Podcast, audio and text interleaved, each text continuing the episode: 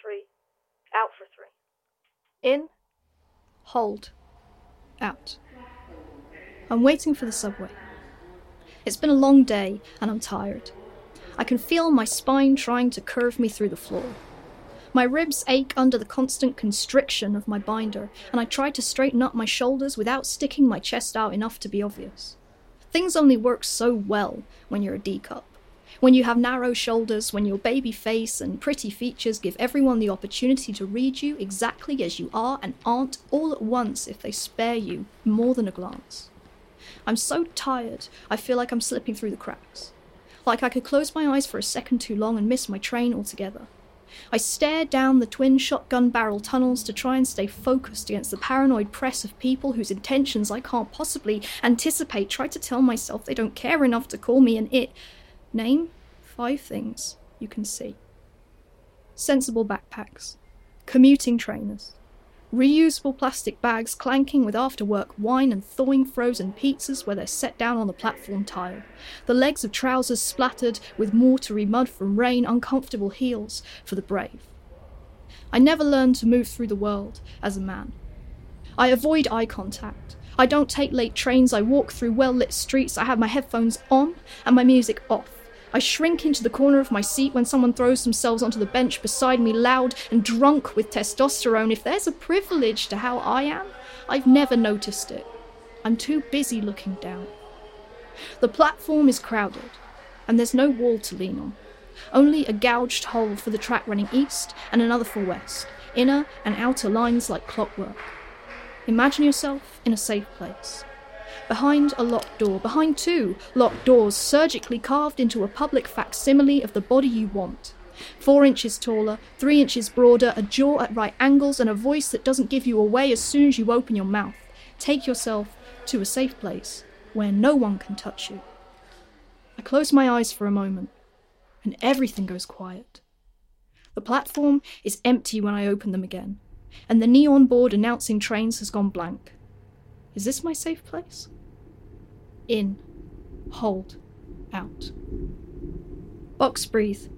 Square up. Face yourself. Breathe in for three. Hold for, three, for three. Out for three. Hold for three. In. Out for three. Hold. In. Out. Hold. Put yourself Out. in a safe place, behind a pane of glass, over the paper, over your cracks. Is this my safe place? Is this my safe place? Haven't we been here before? I'm waiting for the subway. My hoodie puffs out strangely under my jacket where the cheap zip is slightly too long for the fabric, distorting the shape of my already distorted body further, and I'm trying not to pull at it too much and draw attention from the other commuters.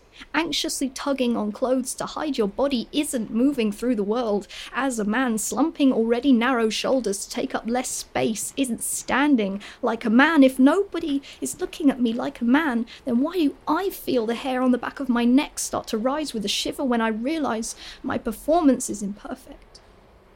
It could be because today somebody is looking at me. I get looks, I'm used to them. It's not that I don't pass, so much as I'm never sure what I pass as. A student pushes by me smelling of strawberry shortcake, vape smoke, and Red Bull. The sequined vagina emblem on her tote bag catching the light as I look back down at my feet. People who write essays about not shaving under their arms like it's a radical act, who carry tote bags with stylized labia or wear pussy hats to protest, will tell you that passing is bullshit that gender is a construct and we should all be free to wander around with our hair and clothes however we want them to be, that your appearance should mean nothing in terms of social respect. But we know better. Those of us stuck between the neat lines of pink and blue, who don't pass as either end of what others deny, is a spectrum, the its. We get looks. I know the angle of my shoulders and length of my hair and softness of my features determines whether I get acknowledged with condescension, smiles, or outright hostility. I don't make eye contact in public places. I don't look at the mirror in public bathrooms. It isn't gender that makes me hold my keys between my fingers after dark. It's experience. I'm never not noticing. The subtle sideways glance the lanky teenager next to me gives when trying to work out if I have tits or not? Not subtle enough. I'm waiting for the subway, and someone is. Looking at me. I try not to get paranoid. I know that nobody would bother watching me for the most part. I know I don't stand out. It's a choice. I know my drab colours and oversized clothing blend into the background. If it wasn't for the security camera on the wall, overlooking us like a comforting big brother who won't be quite enough evidence to convict our inevitable attackers, nobody would ever even know I was here. There's nothing I can do about what people see when they look at me that I haven't already done. I never learned to move through the world as a man because nobody ever taught me. I can't wave a wand and reshape my inadequate clay into a more acceptable version of my insides. God created Adam from less, but I don't have hands steady enough to sculpt a masterpiece. The platform is busy. No wall to put my back to as I'm shuffled closer and closer to the screaming edge of the track by the urge to not be touched by other people. No escape. Close your eyes. Find your safe place. Ground yourself. Name three things you can smell. Name, five things. Musty water where the ground under the tracks never fully dries in winter. Your own fierce sweat and terrible body spray because you never got a chance to make mistakes as a teenager, so you have to crash through them all now. Something sweet, splattered with watery sickly, mud from rain. perfume with a hint of metal, meat. By the time I open my eyes to figure out where the look crawling over my skin is coming from, it's gone. The flash of eyes next to me is a normal flash of eyes, a middle aged woman looking through me as she zones out. No metal, no meat, just apathy. I appreciate apathy. Apathy is safe. Are you sure? Are you sure? As soon as I close my eyes again, the look is back, crawling over me like it's never gone away, and maybe it won't. Maybe I'll always be paranoid. Maybe I'll never not feel like an imposter in my own skin. The woman looking through me has teeth, like barely blunted razors. Maybe she wants to know how someone else's skin feels too. Box breathe. Box breathe. Face yourself. Square up. In for Face three, yourself. hold for three. Breathe in for three. for three. Hold for In, three. Hold for three. Out. hold, Out for three. out. In. Is this my safe place? Hold. Out. Haven't we been here before? In a safe place before. I'm waiting for the subway. The air is damp with other people's sweat and breath, and it's hard to breathe with this much compression on my ribs.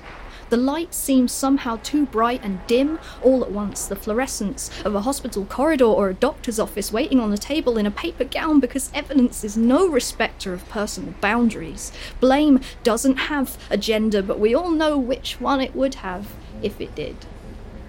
The tracks yawn out before me in a wet haze. The air would probably fry with electricity with this much water in it if only it had a conductor. How much force would it take to tip over the edge? Intrusive thoughts are normal, they happen to everyone. The sudden urge to step out into the road when a bus drives by, the impulse to stab the nearest person when holding a sharp knife, the inability to not cause trouble for yourself, a flash of yearning for the void. I look across the tunnels yawning black before me and I wonder what if the void is already here? Intrusive thoughts are normal, right? No. No.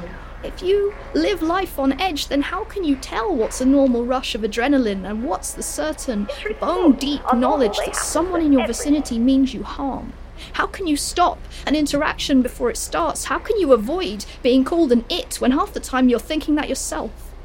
If paranoia is common sense, then how can you let it go? Focus. Ground yourself. Name four things you can hear asthmatic breathing from someone nearby with a cold, your own heartbeat in your ears, whispers in an accent you don't understand, whispers that sound like your name until you try to focus on them. I take slow, measured breaths against my crushed ribs and hope I look like too much trouble to punch. I ignore the whispers chasing themselves around my brain and the fact the man beside me has heavy leather wings sprouting slowly from his back. Looking at me. I'm waiting for the subway not thinking about the way breath that isn't mine and beings who aren't me and aren't human are starting to encroach into my personal space. There's nowhere to go, no escape. I'm waiting for the subway. I'm waiting.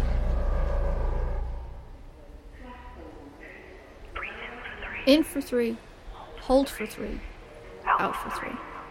In, hold, out. I'm waiting for the subway. Waiting is a strange game when you can't tell if the shivers skittering over your skin are just the cold, or anxiety, or the mundane discomfort of low blood sugar and shallow breaths. If paranoia is common sense, then how can you tell if you're being unreasonable? I can feel someone breathing on my neck, wet and hard like a dog panting, but whenever I look, it's only the other commuters staring back at me. Blank eyes, sharp teeth. I stop looking. Don't cause trouble for yourself. The light is different now. The flicker of the crappy lights in the pub smoking area you linger in before the heat lamps stop being enough incentive to wait for your lift home, and you think, fuck it, I'll get the subway. I pass well enough today, I don't look like I want any trouble. The football crowd will have cleared out by now. Nobody will be that drunk on a Wednesday night. It's only three stops. Three. Three things you can see. The other commuters don't seem to notice the lights going in and out. The platform is so packed that my shoulders and elbows are in contact with others, and I try not to think about the textures of fur and bone pressing through my jacket into my skin, which is barely thick enough to withstand the elements that batter me at the best of times, fangs grazing my neck. The cool trail of what is either saliva or blood following them like the shame of a panic attack in public over something that should be nothing.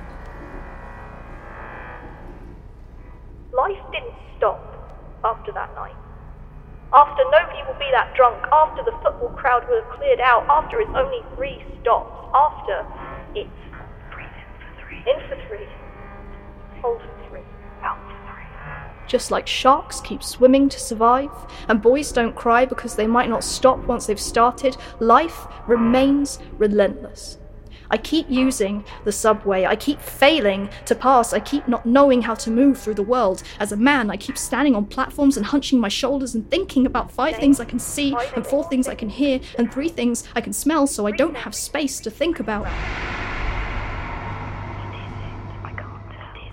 The growl that sounds from behind me is too low, emanating from deep in the belly of something with teeth and claws.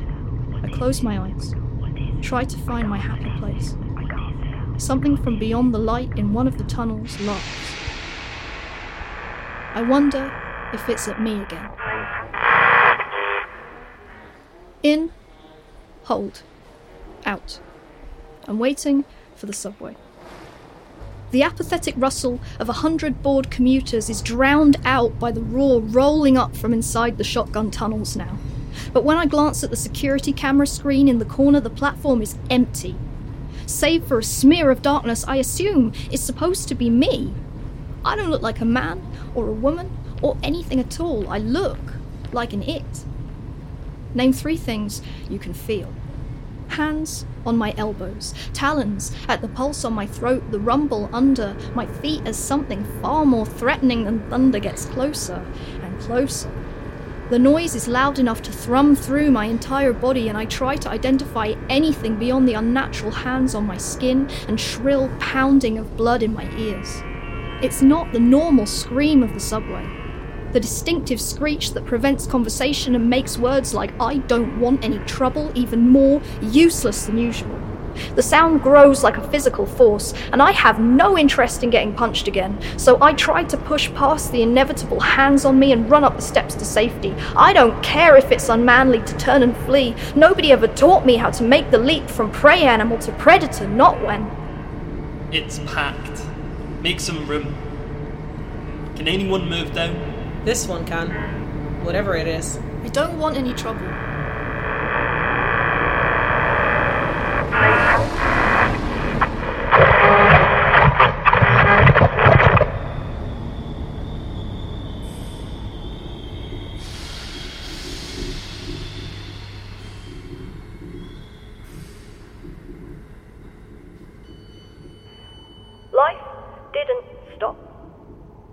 I can't leave. Maybe I never left.